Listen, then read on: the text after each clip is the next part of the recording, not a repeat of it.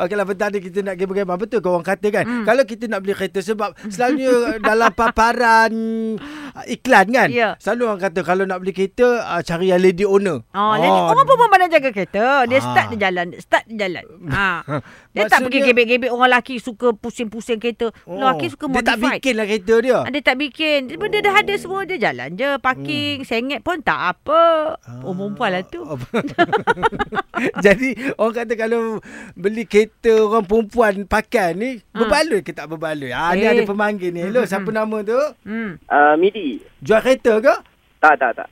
Ha. Awak rasa memang setujulah kalau punya kereta perempuan tu milik perempuan memang elok. Setuju dan tak setuju lah. Ah macam mana pula tu? Ah, kalau perempuan ni, dia kereta memang dia jaga interior, exterior memang cantik lah. Hmm. Tapi bab enjin tu tak boleh percaya sangat. Eh dia tak usik orang lelaki suka lagi tarah-tarah Ya, buat benda ni bom tak bom bom bom. usik tu sebenarnya lagi bahaya lah. Kadang dia tak usik langsung tak servis.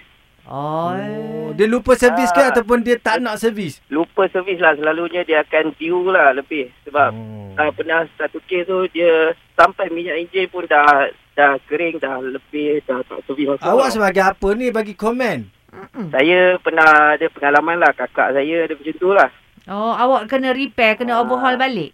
Ah, saya saya bawa kereta dia pergi servis rupanya pemilik kata memang dia lama dah tak servis. Dia dah kelak. Oh. Yelah dia dah isi Sebelum- minyak. Dia dah isi minyak. Okey jalan lah. Ah, tapi kita tengok dia punya body memang cantik dalam memang dia tak bagi makan langsung dalam Hmm. Oh cermat kan. Ah. Hmm. The engine out. Hmm. Ya, okey, okey. betul. Terima kasihlah bagi info sebab awak ni serius sangat bila Yelah. cakap kan. Macam salesman dia Kami pun. takut nak sembang.